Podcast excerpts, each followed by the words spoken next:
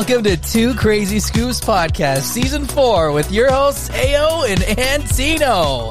This week, we've got a lot of fun topics to talk about, like air traffic controlling and cars, amongst many other things, as usual. So, uh, we're here with Aaron and uh, Chris and Bray. How's everybody doing today? We're on season four now. Two crazy scoops. Back at it. Season four. Wow, good job. Uh, I'm Chris. Uh, for those listening, uh, Chattanooga, Tennessee resident, Detroit native, um, an air traffic controller, uh, and a pretty big gearhead. I'm Bray. I live in King of Prussia, Pennsylvania not too well known of a city, but uh, it's about 35 minutes outside of Philadelphia. Um, I'm in marketing and sales with a family business of nutrition and wellness. And I also have a side business where I broker luxury automotive deals. So cars are like a major passion for me. And uh, happy to be here with you guys. Well, thanks for joining nice. us. Yeah. I'm Antonio yeah, but- and I know nothing about cars. and neither do I. So this is this is perfect, and this is why, uh, as we mentioned to you all before, why we wanted you all on because this is a topic that neither one of us know much about, except for maybe Teslas, but that's a whole different story, sort of, and we'll we'll get into that uh, for sure. But um, so before we before we get into the our main topics which is obviously cars and and we we have a couple of icebreaker questions first. Then we'll get into cars and then we actually have some uh, questions from the audience as well um because they have uh in air traffic control whatever which chris so, oh boy. Um, yeah right By the way, what um well, let's do icebreakers first, and then we'll then I'll come back around. I'll circle back around to find out how you got into that. I've got one real All quick. right, so oh, you got you got one? Is the Philly cheesesteak really oh. everything that everyone says it is, or is it just hype? Good question. Good question. It is everything that everybody hypes it up to be, but but but but it's very controversial as to where you get it. Okay. So everyone has their favorite place to go to, but it is not made the same in various parts of the city. So you would imagine it would be some continuity, you know, throughout the city, but it depends on where you go as to how, you know, it's made, if it's really authentic. So I know, like with New York pizza, people have this uh, idea that it's possibly the water that has uh, the changes the taste or something like that. Is does that have any play in a, a cheesesteak or not? Interesting. So I would have to say it would be more so like the cuts of meat as well as how greasy it is because it's definitely not a sandwich that is easy to eat, you know, or like meat. You want to make sure that, you know, it's not um that you don't have on a whole white outfit when you're eating it. But um, some places will pass off a Philly cheesesteak and they'll have like chopped up sirloin, like cube steak, and that's the furthest thing from a Philly cheesesteak. So, yeah. Yeah, we have a Philly cheesesteak place here. I went once, but I was, um, I mean, it's pretty far away from Philadelphia. I would imagine it's kind of transitioned okay. to. Wait, what what place are you talking about? Uh, there's a place on a uh, Speedway and Kolb, Philly's finest, oh, I believe it's called. Oh, okay, okay. I never been there. I thought you were talking about Charlie Steakery for a second. I was about to say, like, dude, that is so far from what a real cheesesteak is. Wait, so Chris, have you ever had a Philly cheesesteak before? I have. I have. And what did you What did you think? I loved it. Um, personally, I like. I'm not big into like onions and green peppers, so it it was like have to step outside of my box a little bit to enjoy an authentic one, but it was still dope. Okay. All awesome. Right. It's funny because I've lived in different places, especially like um, going down south. And so when I lived in Virginia, like they were, I'll say, a, a major offender of how bad they did of making a Philly cheesesteak because they again they did the cube steak and um and honestly peppers isn't something that's traditional in a cheese Oh, okay. yeah like green peppers i mean so you might get uh, sweet peppers added in or like banana peppers just for that spice. But um green peppers isn't something traditional. It's normally like meat cheese fried onions uh, salt pepper ketchup. Some people do mayonnaise but that's typical you know. Then you've got like the cheesesteak hoagie where they'll add like lettuce and tomato. Um you know, then you got pizza steaks and different variations but um yeah it's like typical. It's like thinly sliced meat. You know it could be chicken or beef but it's very thinly sliced the onions are chopped up really well and um and it's on an amoroso roll so that's a bread company that you can only get in philly and uh, the bread is done fresh and like all the local places like corner stores they'll grab those rolls and make the steaks and it's pretty good Okay. Yeah, you know, it's so funny. The first time I had one, I, I think you actually took me to get the first cheesesteak that I had. And I don't remember the place okay that we went to. I know it just it looked very plain on the outside. But Yeah. what was funny about that is that I remember when we went, um, the I'm trying to remember, I had already eaten before that. So I said, well, you know what? I'll just get a bite or so, you know, and I'll eat it and then I'll reheat it or whatever. But I ate the whole thing. I literally could not stop eating it. That's how good it was. I was like, man, and I had just eaten too. I was like, I am stuffed, but this was so good. So I don't know where you took me, but wherever it was, that was yeah it's dangerous. Like I'm glad I don't live near there. I'd be interested to know where it was at that time because it's been some time. But um, It has been some time. Yeah. So yeah. we um yeah it's crazy which we'll, we'll come back to that too um all right so here's here's my icebreaker question um so between the 60s 70s 80s and 90s which decade do you love the most and why It depends on what we're talking about. Yeah. oh yeah it yeah, really yeah, depends on what we're talking Yeah, that, that's a wide question. very. Um, like because if you're talking cars, then 60s, like by far. But if you're talking music, then I got to go 90s. I mean, it okay so why cars from the 60s muscle cars. okay I mean, you got your GTOs, your your Barracudas, your Chargers, your Challengers, your you know Mustangs. Like those are like the top notch muscle cars that started the era of people, you know, doing what I like to do best. okay gotcha that makes sense that makes sense What So about when 60s it comes cars- to movies? Ooh. Movies, I'd probably have to give it to the 80s. I mean, you got the final two Star Wars. You got okay of the like the original Star Wars. right. You got Uh-huh. um Back to the Future, Indiana Jones. Mm. I mean, just those classic movies like the Goonies, all those movies that we Oh, grew yeah. up on that we can still watch over and over and over again are all 80s movies. Yeah, that's so true.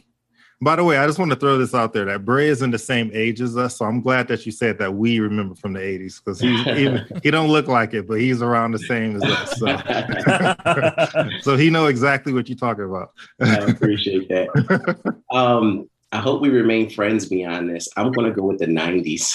The '90s, okay, okay, so um, for me, uh, I mean, I can appreciate a lot of things about the 80s. I mean, especially even some of the music. But for me, when it comes to cars, I would go with the 90s only because I'm more of a tech guy. And so, Okay. like, I love this, you know, the more current technology that, you know, started to be added into the vehicles. So I can appreciate, you know, the, the muscle car era, but you know when we start getting into navigation systems and heated seats and all of those you know creature comforts, then uh, yeah, you're talking my language. Okay. So that brings up a good one. Resto mods. Like that's the best of both worlds. You said what? What's that? Resto mods. So I know quite a few people who will take like a 60s Charger, like a '69 Charger, Barracuda, something like that, Mhm. and then put in the things that you love, like the heated seats, the upgrade. Oh, okay. So you're talking like restored. Mm. Okay. Yeah. Got it. Um, so it's got the modern suspension, modern interior, Yes. um, you know, modern the things that we love about the cars today, Right. but still with the look and, and the muscle of things back in the 60s. Agreed. Yeah. Yeah. You know, I've never heard it referred to as that. But um, but yeah, I've come across a few vehicles and I'm like, wow, like what a great mashup, you know? Yeah. Mhm. Yeah. Put in like a Tesla screen, you know, and like an old vet. Exactly, exactly. So what, so what was um what were both of you all's first car? well, my first car was a 1977 Oldsmobile Toronado. However, Uh, my first running car was a 93 Mercury Villager. okay, all right. That's cool. Um, I, I, I wish I could say I had the same experience of something so vintage, but um, mine was like super new. So I had a, a 2002 Volkswagen Jetta in 2002. So Nice. um, I really loved it. I mean, I was so it was like I, I went to the dealer looking for a, a Volkswagen Golf, Mhm. and um, you know, but either way, they presented that as an option, and it was like the best car ever. You know, it was a manual transmission, and you know, Yeah. had everything I was looking for. And like I'm a fan of white, so it was like a white car, and that just kind of like started a trend for me beyond that, like having white cars. Nice. I heard a, a rumor about the Jettas though. Is it true that they didn't come with turn signals or Oh wow, I've never heard that. Mine's definitely better. That's BMW. oh BMW? Wait, so BMWs didn't come with a turn signal? no, at some it's a joke. it's just a Oh, joke. I was off for real. I was like, seriously? Like, yeah, This- that, that was later. See, this is why I need y'all on here because I didn't know any of that. My first car was a 1989 Ford Tempo. Tempo. So I remember that car. Yeah, that old lady had, and she didn't hardly drive it at all. So when I got it, it had like this is 2000 and let me see, 2002. Yeah, this is 2002, and it was an 89, so it had like I don't know 30, 40,000 miles on it. Yeah, I know, right? Mm-hmm. Unbelievable. yeah, I'm just gonna take my car to church and the store, and that's much. it. Exactly. And the church and the store must have been on the same block as her because so yeah, I'm that was my store on the way home from church. right, exactly. exactly. So what's that? 12, uh, 13 years, and she only put about 30, 40,000 miles on it. Yeah. Yeah. That's amazing. Yeah. Was it in good And- condition? Um, it was in good condition considering the fact that we're in oh well you well you know. Yeah, it was in good condition, but it had a little bit of rust on the bottom, like um like on the not on the body of the car, but underneath there was a little bit of rust. So apparently when she if she ever did drive after it had snowed, there was a little bit of salt that she didn't wash off, I guess. So it was a little bit, but not when you consider we're talking Michigan and how those cars would rust up in no, you know, in no time. It was actually pretty good. Okay. Yeah. So, so I'm trying to remember, Chris. I don't know if I remember that car. What's funny is, um, this is kind of a side point, but I have to say, um, so growing up, when all of us in our age group started getting licenses and everything, and our little group of friends, uh, Chris was definitely my favorite person to ride with. Because I don't know if you remember Chris when we used because we went, me and Chris went to the same high school. And so uh, there would be some times where I would ride with him to school, and he had, he was driving this minivan. I don't remember what kind it was. The Yeah, the- that was the villager. the villager. Yeah, so you riding the villager, and man, w- we would be flying in that car. I would ride to work, like when I would ride to school with other people, uh, with an exception of my cousin. Everyone just kind of rode slow, took their time, and you kind of running late and whatever. Which I mean, it was school, so you didn't really care too much. But when I rode with Chris, I knew we were going to get there in like ten minutes, even though the school was technically what twenty minutes away. Easily. Wow. So Chris would be flying, flying, and I loved it. And then he had the music up. if you ain't Um, first, you're last. yeah. That sounds Uh, cool. Yeah, I used to love that. Good. It was a good memory. Very good memories. But uh yeah, he Chris was definitely the speed demon. I'm assuming that's may may or may not be the case now, but So I I choose. I pick my moments now. okay, yeah, yeah. It's not everywhere. it's not everywhere. so oh when it comes to actual car guys, do people do they actually name their cars or is that just something for uh amateurs? I do name my vehicles. Okay. Yeah. Uh, yeah. I've, every vehicle I've had has had a name. What what uh determines what that name's going to be? Um, it for me, it just depends on what type of vehicle it is, um, where it's made, um, why I bought it, um, just kind of the general attitude. I mean, each car has its own personality, uh, so you know the the car will speak to you and name itself. it's it's odd but true. Um, I used to hear about people naming their cars, and I thought I used to look at them a little, you know, skeptical. But I guess over time, I begun to do the same thing, you know, and um, and it's true. Each vehicle, it's a lot of different contributing factors, I think, as to what will impact what you name it. And so I, I picked up a new SUV in December towards Christmas, and I, it's been a while, and I haven't figured out what I'm going to name it yet. I, I'm waiting to see when it's going to like tell me which way to go with it, but I haven't, you know, uh, given it a name just yet. But um, nice. very true. Always name my vehicles now. Yeah, the only time I've never even come close to naming a vehicle, but I did hate the first car I had for some reason. It was a Toyota Matrix. And then at one point, I was driving it down the road and I was like, you know what? This is a pretty sturdy car. I like it. And then the check engine light came on and like the timing belt had gone out. Oh man, oh man. Wow. it was an expensive fix. yeah. Oh, It, yeah, it always is. That's Yeah. crazy. All right, so let's all right, let's get a little bit more into the the whole car factor. So, um, Chris, you already mentioned earlier 60s for like the best cars. So, um, what were some of your favorite cars that came out during that time? What is it about them that you liked? And are any of those cars still around today? Because some of them you mentioned, I know, are probably gone, and then some are still Yeah. around. Obviously, they've been redone. And what do you think about the modern versions of those cars, if they're still around? Okay. Well, first that comes to mind is uh Mustang, like GT 500, Mach 1, um, you know, just big motor, small car. Uh, and of course, that car is still around. Uh, and I like the new ones, they're just really expensive uh, okay. for what you get, um, in my opinion. I'm looking at images while you're talking to. I'm just pulling it up so I can see. I can get a visual.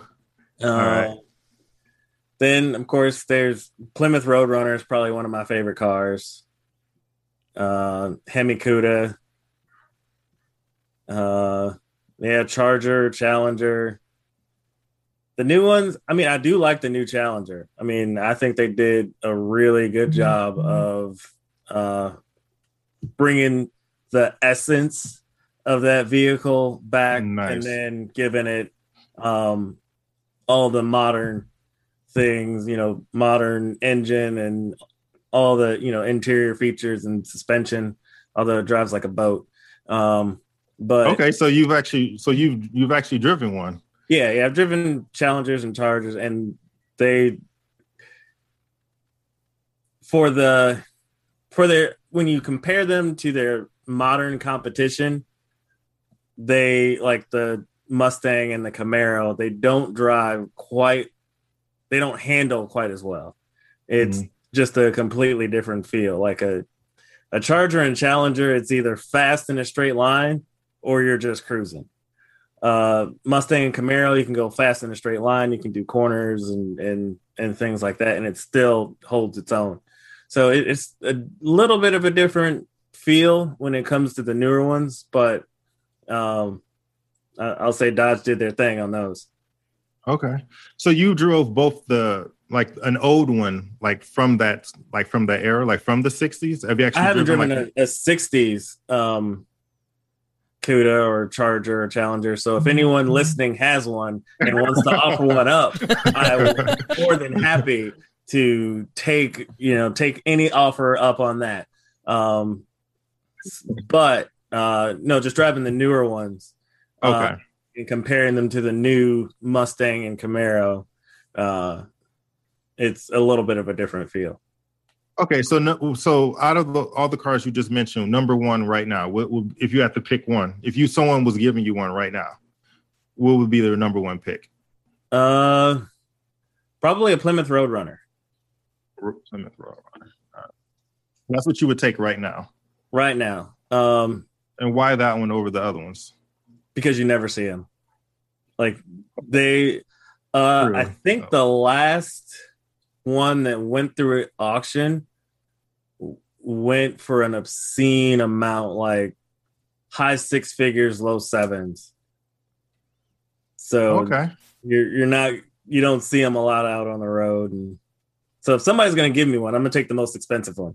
Right? Yeah, exactly. I'm trying to see what the last year that um oh it says production. So the last one was made in '80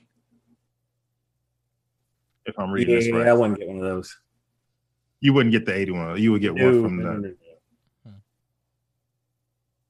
Oh yeah, the 80s look like a yeah, no, I can see that. Definitely see that. All right, cool. And um Bray, what about you? Um, um your your top cars, right? From well, your favorite. It can be from any time period. Any time period.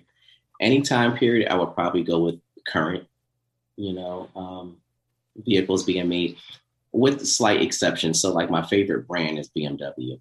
So, um, it's funny. I used to think that they were kind of overpriced for the amount of like plastic that is in, you know, most models. Mm-hmm. But um, well, let me start by saying like I, am in love with foreign cars. So um, it, it sounds like Chris is more so into maybe like American, you know, like muscle. Well, well, it depends. Okay. Um, because growing up, um, up until I moved out of Detroit, like when I was in Detroit, I was for whatever reason was odd. I was backwards. When I lived in Detroit, I was all about foreign cars. Like I was right. BMW was my favorite. Um, Porsche, Lamborghini, you know, anything foreign or exotic was like the top of my list. But then I moved to California, and then for whatever reason, my opinions changed, and then I got more into like American vehicles and trucks and muscle cars and and things like that. So okay. I've kind of been all over the board. I think I have a theory about that, and it's something that Aaron told me when he moved here. Is that you see a lot more older cars because there's no snow. Yeah. Ooh. That's yeah, interesting. yeah, it's funny because you don't you. I feel like um like a lot of the cars they just get destroyed. They just get eaten up by all the salt oh, yeah. and everything. And so I feel like out here I see like you know cars from the 90s that look just fine like they did when you first got you know when they when they first made were were made and you didn't see that at least i didn't notice that in detroit again this is just coming from the the non-car guy but it's completely different. Completely different. When you go out to the the like the West Coast, um, you just start seeing a lot more of the older cars that are in good shape. A lot more. So it's like, yeah, I don't know. I think it makes a difference. That's just my own personal two cents. I never considered location being a factor as to whether or not you see more current versus you know older vehicles. But um, but that that's a an interesting point of view. So it's like um because like in my area i do see a lot more of like the newest current vehicles i mean it's like tesla's right down the street mercedes bmw land rover like everybody's not too far away and so that's essentially just what you see zooming around um but like going back to your original question like i do feel as though like early 2000s made like the best bmws um yep so i have like a, a 2003 um 330 XI, and that car just won't quit. I mean, it's like I've had to definitely, you know, make some repairs on it, but it's kind of been like a mainstay. Like I've always gone through a lot of different vehicles, but that one's kind of stuck around for a while. And um, but yeah, BMW by far is like uh like my favorite vehicle. So if I could, I would probably, which I can if I probably shouldn't, I would, would do like a X5 um, M50 uh, or like a Panamera Porsche. You like the Panamera? Yeah. So Yeah. I have a few friends with it, and um, it's like anytime I'm like around them and theirs, I'm like, all right, bro, just chalk it and just do it. Caution to the wind, no children, just do it. You know, nobody. So what? So what year, if you if you did get that one, the Panamera that you mentioned earlier, what year would you get the, the latest would- one? Yeah, I would go new. Um, yeah, so I like the Panamera and also the uh, the new Porsche Taycan, which is like a you know electric one, electric Porsche. You know, so it's Oh. very similar to the uh, I think I have seen that one. the Panamera. Yeah, just slightly smaller, but um, but it is an EV electric one. Yeah, yeah, I have seen this one. So yeah, but like the most current body style of the Porsche, and like catches my attention. Like the light car, you know, it's just really a sleek aerodynamic car. Nice. As you, I, I'm looking all these up as you're talking about. Because I'm like, what is that? Yeah, I'm just, a, I'm yeah, serious. Anna's I'm showing just, me too. I'm like, uh, I thought, yeah. I'm like, what? How do you spell that? Fortunately, Google tells you like what they're looking for. 'Cause I'm like, I don't know what any of this stuff is. I'm, you know, I'm more of a tech nerd when it comes to this stuff. So I like the electric cars, and that's why I'm really, um, um, you know, I can keep up with the electric cars just because I- I'll view it like a big piece of tech.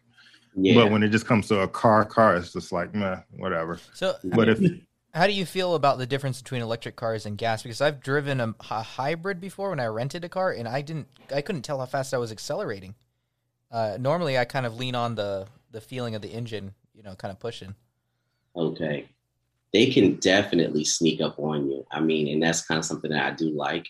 Um, I mean, with BMW, you know, branding themselves as the ultimate driver machine, like I can appreciate that all day.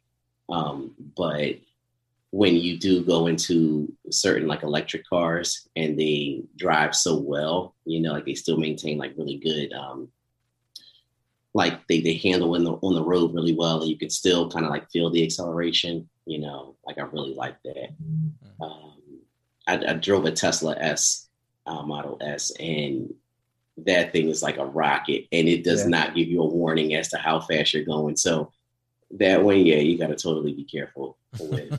Yeah. Um, I mean, I do, I, I do appreciate the electric vehicles. Um, like I know some buddies who, I had some buddies who've had like a Model S, uh, work with some guys that, you know, have had Model S and Model X and Model 3 and, and like, I definitely appreciate the electric car. I'm just not, I'm going to be late to the party on that one. Um, I'm I'm still holding on to my internal combustion engines. I'm not ready to let them go yet. Uh, because go ahead, um, I'm sorry. yeah, even though like I know they're better, um, there's just nothing like the roar of a V8. Like I, I just, or you know, e- even or just a inline six or or whatever engine that sounds good, um, or being able to go in your garage and work on it as opposed to just hooking up a laptop to it and changing things. uh, it it just you know there's still there's still something to be said for that Yeah, so 'cause- you don't want to just download the updates or whatever and be done with it. i mean sometimes i do. I mean there are definitely some late nights when i've had busted knuckles and i'm tired and covered in oil and grease where it's like i wish i could just download it and be done with it. Um but then there's the sense of accomplishment when you're when you actually get it running and it's like i did this. You know this is my handiwork as opposed to you know some coder in San Jose somewhere and just who emailed you an update and was like, "Oh, here it's fixed."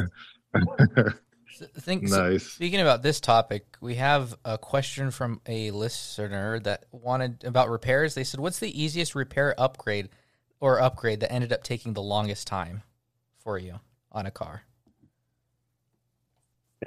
Ah. So Um, the easiest upgrade. Yeah, like it took a lot longer than it should have. Okay. Okay. I'll let Chris take care of this one because I I'm a dealer guy. um, the one that really angered me was I had a 2008 Jetta, um, and it had the two liter turbo engine in it, so six speed manual. Uh, it was a nice car, leather seats, everything. But I decided I, you know, wanted to upgrade, and make it go a little faster, so I wanted to put start off with a cold air intake, It's something everybody does. First upgrade, and I swear that was the Germans' retaliation for losing World War II was them sending us their cars because I had to go get new tools. None of the, nothing matched up the way that it should have. It took me oh, it's usually like a 45 minute to an hour job and it took me like 4 hours. And yeah, I was upset at life for quite some time. Wait, and which car was this again? I had a 2008 Jetta. A Jetta. Okay, because you know, um, you know, Tommy, he has a an A. Wait, what does he have? Is it an A6 or an A4? I can't remember now. I think he has a Honda, dude. I'm No, no. Told me a six, Aaron. I think you said it was Huh? a six. Yeah, he has an A6 and some basic things that um, he wanted to get done. He couldn't even do for his car be- just because for that very reason. Because like nothing was where, like I don't even think his car had like a dipstick in it. At least one that was easily accessible. Yeah, my Mercedes was like that. It was Yeah. like no way to just check the oil. Yeah, there's no way to check it. I guess the I guess the car will tell you, hey, when it's time, but for you to just check it and see where it won't it doesn't even have that. Right. And- No, And that's German just- and that's just- engineering. it's Yeah. like you don't Yeah. need to check it. I will tell Yeah. you when it's time to go change it. Hands off, close my hood. Uh, Yeah. Not for you. Nine. yeah, I was just like, and yeah, some other things that he's run into that he's like, oh, I was about to do this myself, but yeah, it's it's not where it should be on most cars, where where it is on most cars. So like, that's what he ends up doing. I'm like, yep, I'll just stick. Well, my car is not exactly just. Well, so I have a um, Chevy Volt, which I refer to as the poor man Tesla because because it run it runs on battery for up to well when it was new i think it was close to 40 miles on battery Ooh. and then what happens is after you get past that there's a, an a engine on the car and it'll turn on and start recharging the battery the cool thing is that your car is pretty much always running on battery and the motor is only there to regenerate the battery Nice. so it's it's pretty cool. It's a 2013, and uh, it's so funny because my cousin sent me this video on TikTok, which I'll have to figure out if I can show. I don't know. I'll figure it out, but it's pretty funny because it's like um, it shows people like lined up at the gas station. You know, from what happened this week, and people with electric cars just driving by, looking at them like, "Yep, we ain't got to deal with that." As people fill up their plastic grocery bags with gasoline. oh my gosh. Seen those Oh, videos yeah. already. It's it's funny, you know, the way uh you know all of those Tesla owners are like laughing at us. You know, yeah. Well, wasn't the electricity just out there too? So I don't know, like in Texas. Is I guess it depends on where you at. You, one way or the other, you will- you will get got. But right now, I think the electric drivers, are, for the most part, are laughing in most places. Yeah, But yeah, well, you know, it's funny. Eventually, you know, we obviously know that that's where it's going. So it, everything is going electric. So you know, there's going to be at some point an electric Challenger, probably an electric Charger. If they don't have one, I think Ford already talked about an electric Mustang. Yeah. The Mustang Um, released. Yeah, Mach E.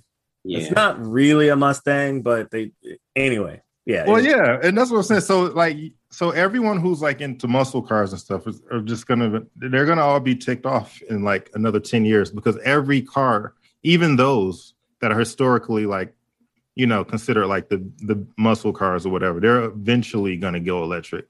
So I don't know what you're gonna do at that point, but uh Yeah, because not like I know too much about cars, but I know some people they say that the, they can tell the difference between the sound of a motor, and I feel like that might almost be getting lost at this point. Yeah. Um, like I can hear a car go down the street and tell you what kind of car it is. Sometimes even what year car it is. That'll be like I That's think it's either a Yeah. Tesla or a vacuum cleaner. I- I was- It's like that's a Dyson uh 2021 there. That's funny. Yeah, I think by I think it's I, and I don't remember the year. I want to say 2030. I think a lot of car companies have basically uh, pledged to say oh, every vehicle they make will be. Um, I forgot the word they use for it, but basically they'll be electric. yeah.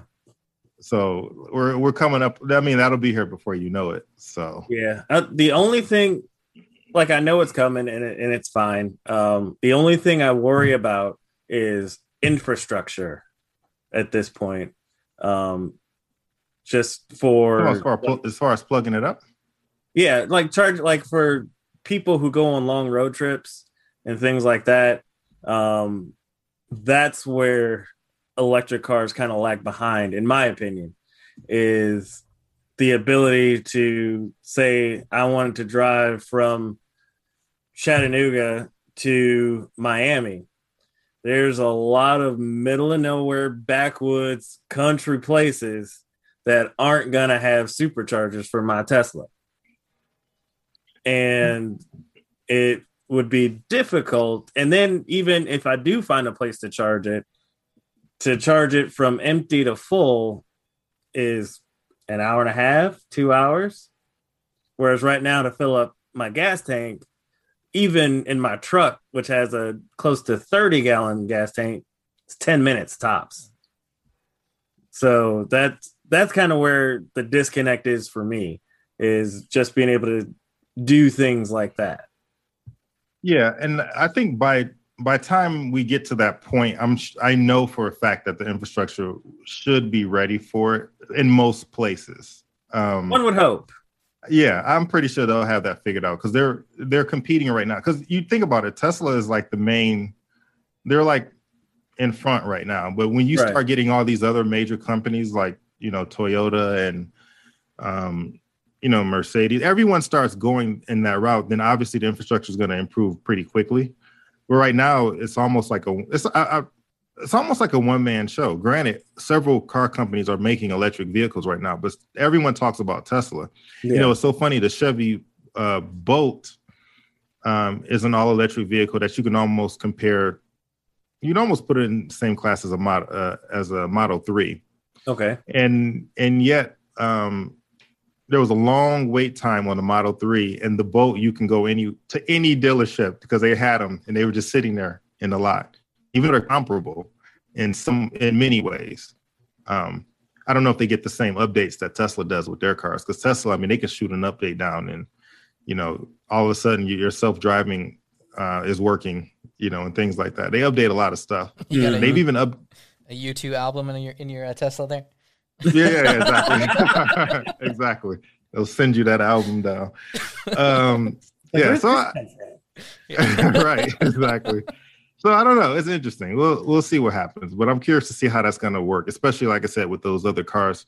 And I'm curious to see if they keep the same design of some of those older cars, because obviously when you're dealing with electric, the idea is you want it to be aerodynamic, and some of those old cars just don't fit the bill. I don't think. Yeah, You know, they like have how- the how aerodynamics of a brick. Right. Yeah. So I'll be curious to see how they redesign that. So I don't know. It's interesting. Yeah, And uh and Bray, what do you think about that? Uh, have you seen the EQS? I have. I have. What do you what do you think about it? You like the design? It's the Mercedes. I do. So, um, and it, it really reminds me a lot of the Audi e-tron. Okay. So, oh yeah. um, you know, I, I I think I think they're onto something really great with it, but I don't really care for how low it sits. It's like you know, is this a low rider? Is this an EV? You know, is it a luxury car? Like what? So they're really trying to bring something new to the market that mm-hmm. I think will confuse a lot of people. so it's gotcha. like it's it's an awesome you know vehicle, but um, it has to have some kind of familiarity for people to kind of get it. And it's almost like when Mercedes came out with the R class, then it's like a lot of people couldn't categorize it, and so it just didn't do so well. You know, um, is it an SUV or a minivan? What is it? Exactly, and it's like you know, at that time I worked for Mercedes, so I would drive the R class often enough. I mean, it was a blast to drive, but you know, it's not something for the single guy, you know, and um, and it was rather long even for like a mom with children. So, you know, it would easily be the last option chosen if you just needed like a five seater SUV or something like that. You would go with something that sat a little higher and a little bit easier to maneuver around in. But um, awesome car, but I do like the EQS. Yeah. Um, let's just uh switch gears for a quick second. uh, all right. Wow. Um, Chris. Yep. Chris, tell, tell us a little bit about um, air traffic control. Oh, wait, you I had wanted... some more questions about the cars from the audience, real quick. Yeah, oh. no, we'll, let's come back to that. Oh, okay. We'll, we'll come back to the, the questions. Okay. No, yeah, we'll come back to the question because I want to make sure that they both stay engaged the whole time. So we, are going to be throwing questions at both of you. But um, oh well, let me, let, but let's switch over to air traffic control real quickly. So tell us a little bit about it. How did you get into it? First of all, okay. what made you choose that? And then it, I honestly tripped and fell into it. Um, it wasn't. I heard of, that test is really hard though. It was, uh, and there's a whole story. Um, that I don't know if we have time for, but it, it, it's a funny story of me going to take the test.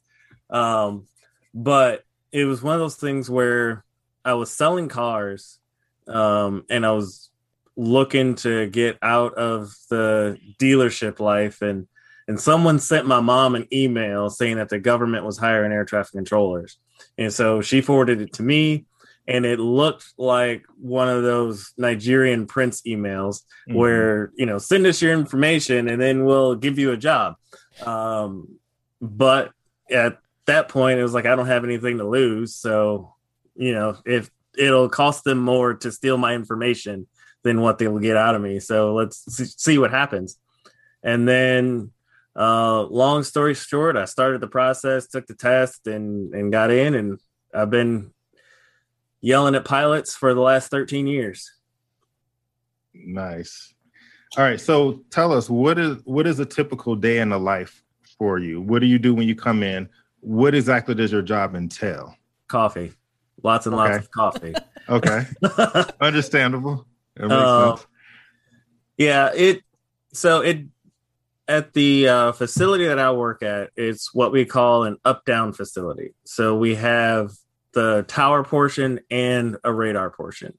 So depending on the day, I may work in the tower, which consists of talking to the airplanes that are in the immediate vicinity of the airport. So that's your cleared for takeoff, cleared to land, uh, getting to the terminal or out to the runway, or you know, just things like that. Um, and then if I'm in the radar room, uh, that's more dealing with airspace, getting um, because you have all these planes that are converging on an airport, uh, and there's only so much pavement to put them on.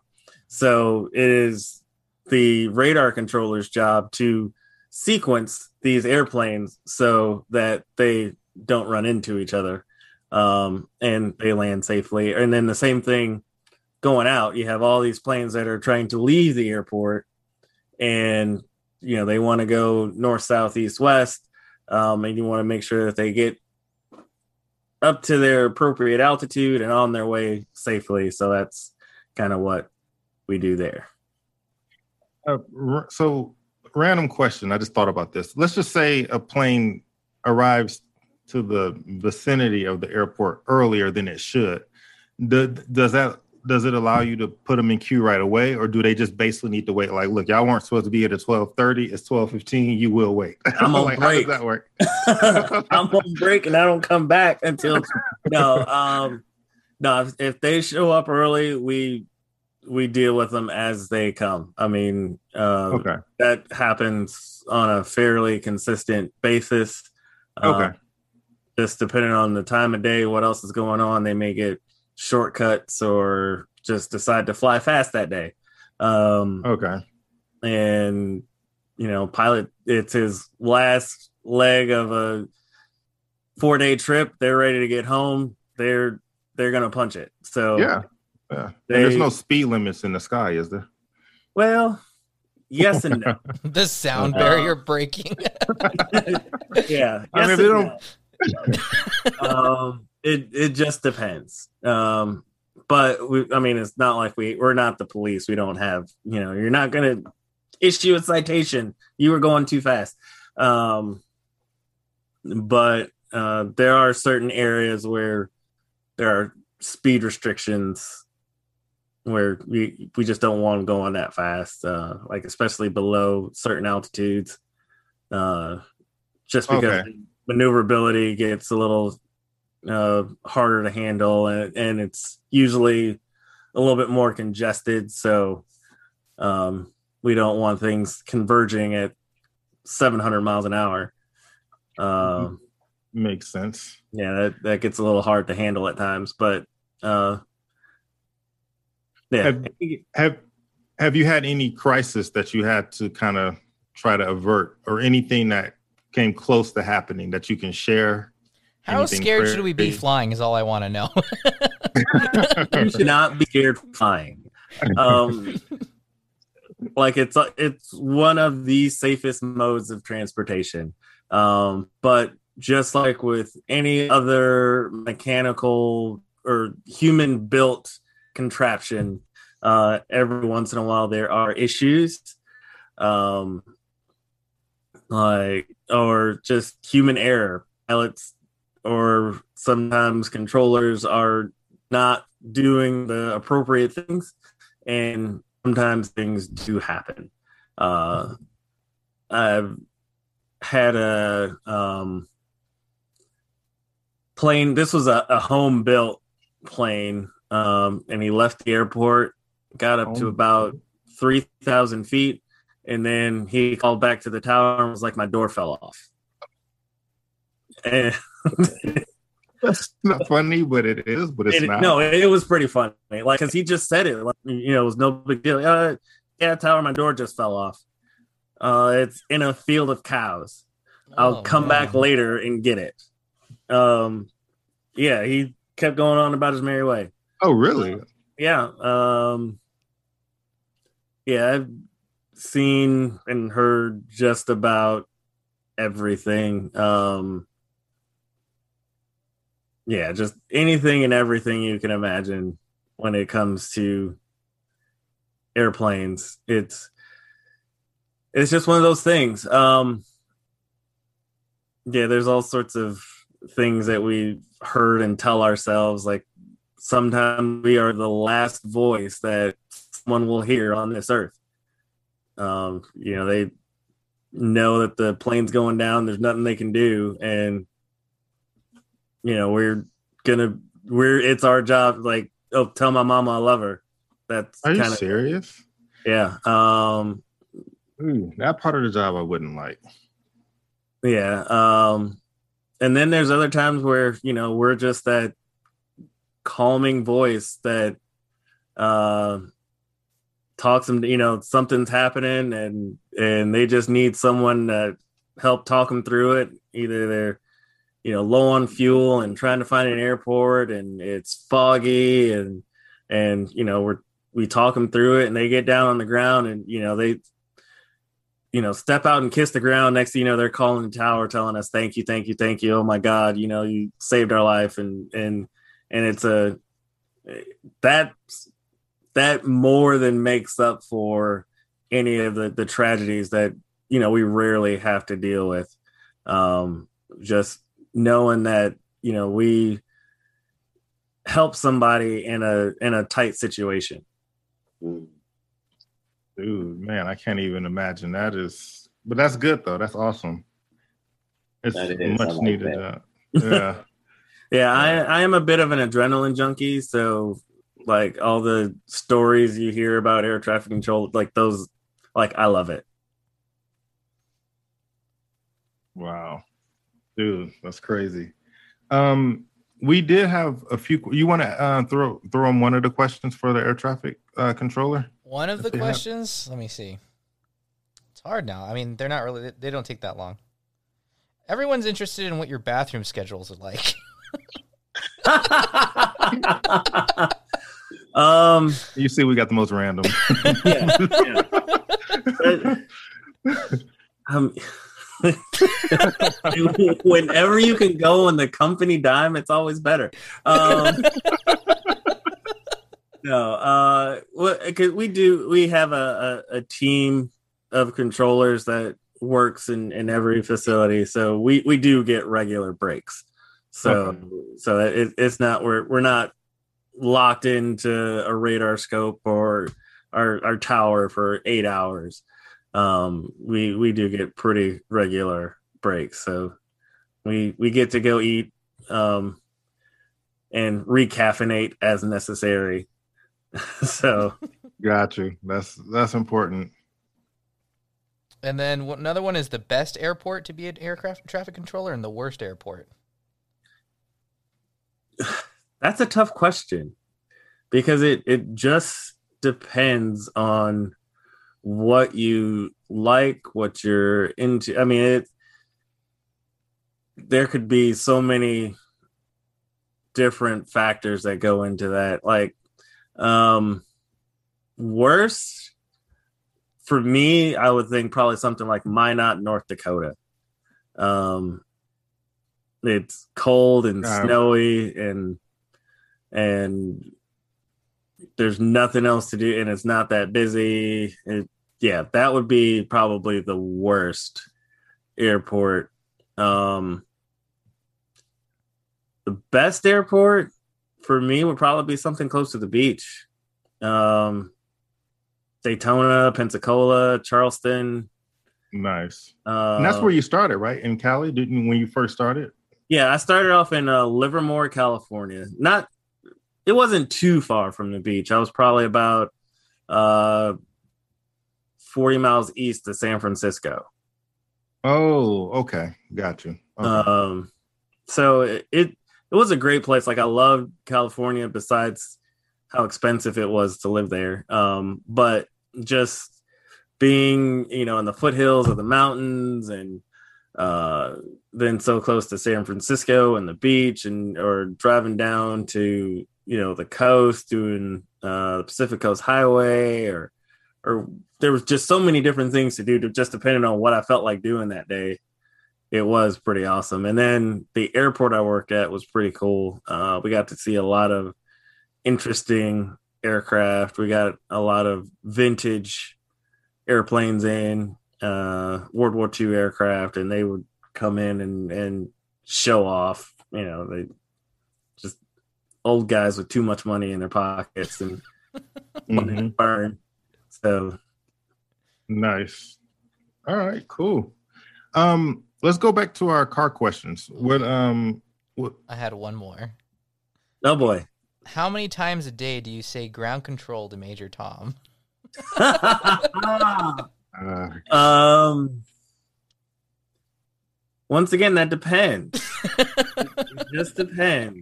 Um I should have known. it, it's one of the because air traffic controllers are mainly type A personalities, so you, you just have to get the right moment to do it. And then of course everybody starts laughing. But if you do it in the wrong moment, then it's like, you know, grumble, grumble, grumble, go away. Don't talk to me. So, um yeah, you just have to pick your moments. Okay. That is funny. So what's so what's one of our what's another one of our car questions? So we we still had a couple more of those, right? Yeah, our car questions is Toyota or Honda, and why did you pick Toyota? Oh god, sounds awful. Oh, Interesting mashup. Um, so I wouldn't choose Toyota. Neither would I. Yeah, no. I mean, and I'm like kind of anti, you know, like those more frequently seen brands. But I mean, I would go with Honda all day. Okay. Yeah. If I would definitely go, I used to work for Honda, so um, I'm definitely more of a Honda guy. Uh, Toyota, like to me, you buy a Toyota if you just need transportation. You buy a Honda if you actually enjoy driving, but you want you still you can't afford a BMW yet. That would be the category I'm usually in. Yeah. Seriously, just get a nice little Civic and you good. You good to go. Yeah. There's a lot of them out here too. There's Oh, a, yeah. lot. A lot. Everyone has one. Okay. Well- interesting take on it, though. You know, like you said, like going with a Honda if you can't get to the next level. Mhm. Mhm. but um, you know, versus like Toyota. But um, I mean, I like the reliability. That's undeniable. You know, on both of the brands. Oh yeah, absolutely.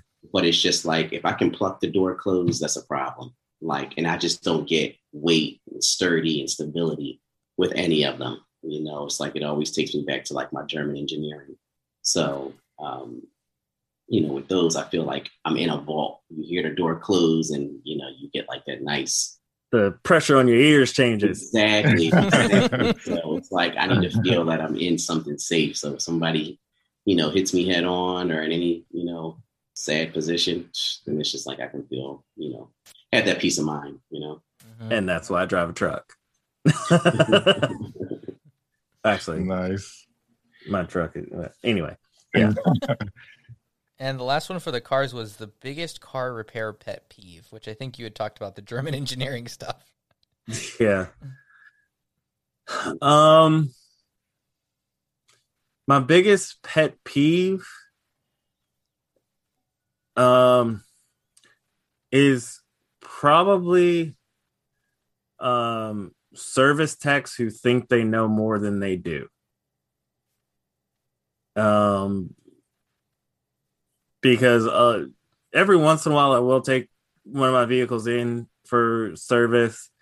Um you know something is if something goes wrong that i don't quite know how to handle and or just want a second opinion on i'll ask him and then they treat me like oh no you definitely need to spend $1000 here with us to get this $50 part fixed. And so it, it that drives me up a wall um that's probably like the biggest thing to get me to never come back to your dealership ever again. Okay, so you go to the dealer for everything. No, no, no, no, no, no. I go only if I need to. Gotcha. Okay. But you'll do it yourself otherwise. Yeah, yeah. If it's something simple that I can do in either in my garage or in a in my yard, then I'll do it. But if it requires more than that, then I'll take it in. All right. And Bray, you uh it seemed like you agree. Would you say the same thing? Same pet peeves? Yeah, I mean, if you're talking about as far as like repairs, um, then yeah, I'm one thousand percent there with you. I mean, it's like I I hate dealing with the service advisors that are, you know, super overconfident and yet they're clueless. So they're pretty much just the interpreters of what the technician found, and sometimes they don't know how to give it back to the consumer in verbiage that they can understand. You know, and they also I feel like they they they try to talk a language even that's very ambiguous so that you won't see that you can get this repair done without having to, you know, repair all of the rest of these components, you know. So they'll just kind Mhm. of give it to you in a bundle and act like, yeah, you know, this is what's going to take care of your issue. But if you kind of like drill down a little bit more and ask a few more probing questions, then you'll realize, well, you could just get that part, you know, and maybe just have somebody else put it on yourself or you know, maybe just get that one little smaller service done. So, you know, I, I hate the fact that, you know, certain technicians, they try to wrap it up really quickly and get the car out the shop. And then it's a partnership between them and the service advisors. And so, because everybody's more than likely getting a commission off of the deal, then the service advisors they don't explain it effectively to the consumer, and they normally don't have their best interests at heart. And mini store, right? So while I worked for Mercedes, then um, I did marketing for them, and sometimes I might help out with their, you know, like recall um, campaigns, you know, to kind of like get that out to customers. But just you know, like my office was near the service department, and it was this one service advisor, and you know, he was like the highest earning one, but he no lie was he dealt so treacherously with the customers. I mean, it was ridiculous. Like the type of, you know, repairs that he would sell to the customer. You know, they were always super expensive. And, you know, most persons that are driving a used Mercedes, they're in it for the long haul because they just love the craftsmanship. They don't mind the repair cost. So he already knows that they're going to buy whatever he's selling, but he would just take, you know, extreme advantage. And so just having that background knowledge, you know, has always made me cautious, even though I do, you know, prefer to take my vehicle to the dealer. Yeah. Yeah, I have a quick stealership story too. um, yeah, um, my truck, I had um, airbag airbag light came on, and I read the code or whatever, so I, I knew what it was, and but it's one of those things where I didn't feel like doing it, so I took it into my local dealership to see what they would charge me to do it. And um, like I already knew what the part costs, kind of had an idea of what it would take to do it. And the guy was like, "Oh yeah, that that part's going to cost you three hundred dollars, and it's four hours of labor and and all this other stuff. So yeah, you're you're looking at a, a good, you know, twelve hundred dollars out the door." And so of course I was like, give me my keys, I'm out of here. That's not gonna happen. So I ordered the part on RockAuto for eighty dollars and installed it in the parking lot at work in 30 minutes. So I was nice. like, and they had the nerve to call them. Well, never mind. I won't name drop them. That's fine. but their their name was it was quite ironic. Hmm. So, what advice would you give then? I guess this is kind of wrapping it up, but what advice would you give to uh, what kind of research do you think someone should do that maybe isn't into cars to help themselves not get ripped off uh, when they're getting repairs done? Um, Google. Google is a big uh, help. YouTube, you can find, especially if you have a relatively popular vehicle. Um, you can usually find a, a, lot of the simple repairs on YouTube that will tell you step by step what you need to do um, if you're if you are mechanically inclined. Um, and, and if not, um, get you a friend who is um, someone like who can it. at least uh, tell you that if what they what the dealership is telling you sounds legitimate does it sound reasonable? Um because there is still a lot of that old school oh there's a, a woman coming in i'm gonna tell her that she needs a b c through z and she's gonna spend it because there's nobody to tell her that oh. she you know shouldn't.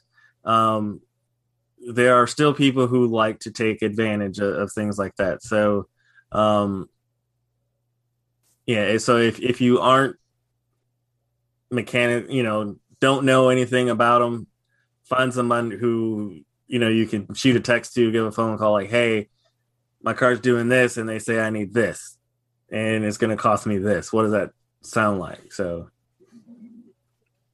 that's very true. I would say definitely go in, you know, sadly, with a defensive, you know, attitude because no matter how nice they are and how kind and how much they smile, you know, the loaner car that they may give you, you know, while your car is being serviced, at the end of the day, they're out to make money. And so, you know, um, if your vehicle is out of warranty, I would say definitely go in there with the idea that you're looking to at least just get your vehicle diagnosed. You know, now what you take with that information is totally up to you. Then you take it back. Definitely Google.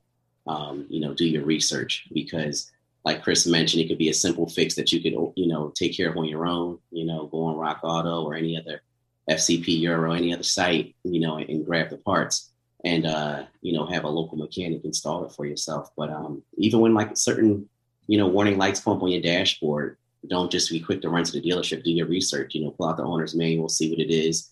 You know, it might be something that you go to a local auto repair place for and get a bulb replaced. You know, something so simple, and yet the dealership, you know, it might be three figures. You know, for that to be resolved. So definitely taking you know some time and like looking into it yourself before but when you walk in, definitely have a defense move mm-hmm. about how you handle it because um, I mean, case in point, they'll sell you tires. You know, I mean, every tire I normally have on a vehicle is like a, a big 19, 20 inch, you know, performance tire. And so, I mean, if you're doing all four tires, you're easily at like two thousand dollars. You know, but um, I was just now recently returning a lease, and I knew I needed tires, but I'm like, it just didn't sit well with me to put two thousand dollars on a car that I'm giving back. Mm-hmm. So right. I, you know, pulled up, Googled, you know, the type of tire that I was looking for and used.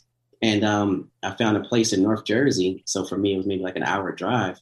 I drove there, and between that and installation, it was like maybe like three hundred bucks. Oh. And so I easily just saved like seventeen hundred over what the dealer was trying to charge me. Mm-hmm. And um, and these things were like super Crazy. fresh you know. Yeah, so if you do your research and you don't mind, you know, putting a little bit of time, you'll save a, a ton of money. Oh yeah. Um and like with he Brady made me think like check engine lights.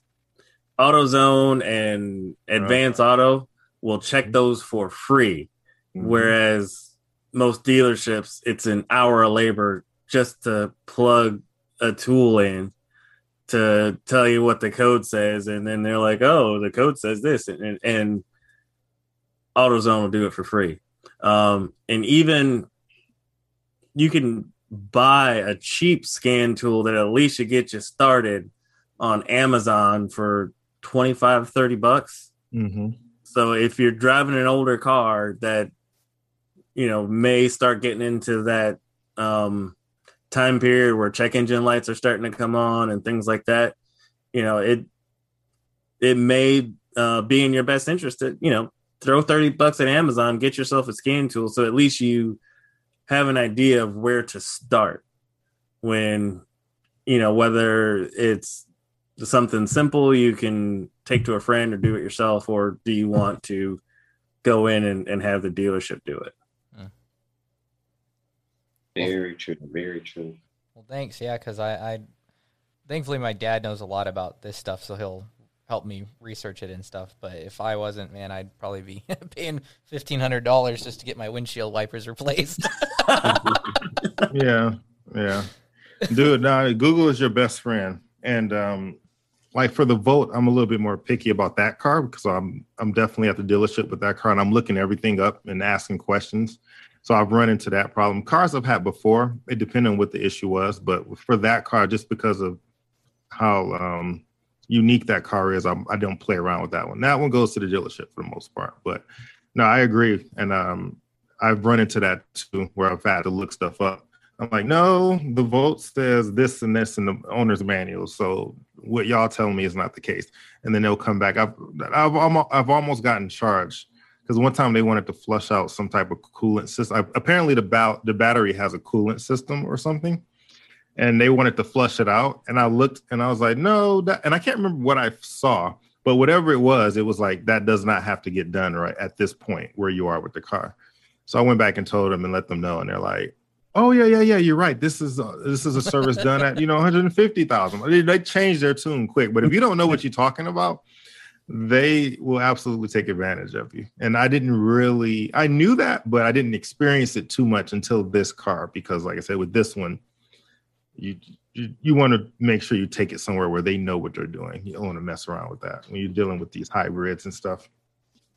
So, um, hey, really quickly, Bray, you had mentioned something, and I just want to ask you this real quickly. Uh, leasing. Um, do you lease kind of like as a way to see if you actually want to get the car later on, or do is it more of like you just want to kind of test it out? Like, what makes you to choose to lease over buying? That's a really loaded question. Um, only because, so in, in working with my clients, like I determine what their buying motives are, you know, but nine times out of 10, I'm not a fan of purchases. Um, I mean, the, the vehicle just dep- depreciates so much, especially if you're looking to go new, you know. Mm-hmm. So if you're going used, then, you know, that has its benefits, but you're still picking up someone else's, you know, previous driving habits, which could have been good or bad. Um, but when it comes to leasing, um, I'm definitely a fan of it. It's something that I totally recommend, you know, to all of my clients. And um, I like like it the most because it helps you to avoid high repair costs because for the mm-hmm. term of the lease, it's always covered under warranty, as well as um, it allows you to kind of like stay current with technology. And so those are like some of my normal, you know, motives for turning over vehicles is because I, I'm in love with, you know, the different updates that are constantly coming out. But I don't want to deal with the headache of having to repair it, you know, down the line if I've kept it for like seven, eight years. Mm-hmm. So it's a really good way to kind of like, you know, keep your feet wet with what's current, but um, protect yourself also from high repairs. Nice. Yeah, I could I can definitely appreciate that. Yeah. I I agree with you 100%, except for I'm one of those people who void warranties. So, um, yeah, usually the first thing I'm I'm doing is like ripping out emission stuff and gutting this and and taking this off. So usually me and leasing don't get along um, because I don't want to take back something that you know, I was like, oh, here, this isn't the same car you. It's in there somewhere. Um, they should be thanking you when you bring that lease back. Yeah, you like, right. look, I, I went seventy five thousand miles over my mileage limit, but but it's coming back with more horsepower than it left with. right, right. I'm sure they'll love that. That's hilarious. But that one has a lift kit on it. right. Oh man, guys, I have to say, I first of all, thank you. Uh, I'm gonna thank you both for um for coming on this episode. I think I might have kept you a little bit longer than what I originally said, so I don't want to take up too much of your evening. But I want to, uh, yeah, thank you for coming with us, and yeah, thank you for having us.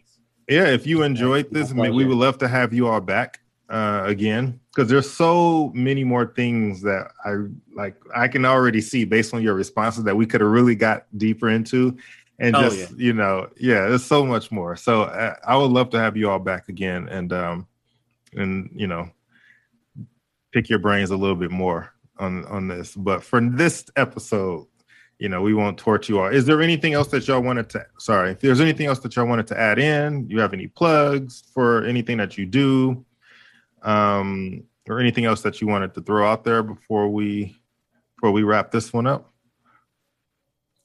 No, I need to get a side hustle, but for now, like I said, if anybody has any cool cars they need me to there drive, you go. I'm your guy. Okay. All right. I feel the same way. It's like um I'm always offering my car sitting services. You know, if you're out of town and you've got car sitting, yes, you got a really nice AMG you need to take care of. Mm-hmm. And, um, you know, I'm your guy. But uh, but no, it's been a pleasure. You know, being here with you guys and talking over like that's my favorite topic in the world is cars. Um, in, in particular, luxury vehicles. But um, I mean, yeah, anytime you want to, you know, have us back and dig in deeper, I'm I'm all for it. Yeah, definitely, we will. And I, I, I think I'll, I'll, have a better idea of more like more specific questions to ask because I'm learning. I'm kind of learning on this on this uh, this first uh, episode. I'm just learning a lot, just taking it all in. So I appreciate that, and it's cool because you all both have, even though you both love cars, it's like y'all have y'all coming at it from two different angles. Yeah, yeah, and that's what I really, and that's what I was hoping for, and that's kind of what I guessed too and that's why I was like, this would be good to have y'all both on there. So this is this is really cool. To, um, so again, thank you all for uh, for coming. No, no problem. Thanks for having us. Look forward to the next time. Yeah. Yep. This has been two Crazy Scoops podcasts with your hosts Ao and Antino, and we'll give a special thanks to Na for pushing our buttons today. So we'll see you guys next time. And I, I actually I'm not even hearing music right now either because I haven't put it in yet. So I'm gonna have to create the, the ending music. So we'll just pretend that it's here right now.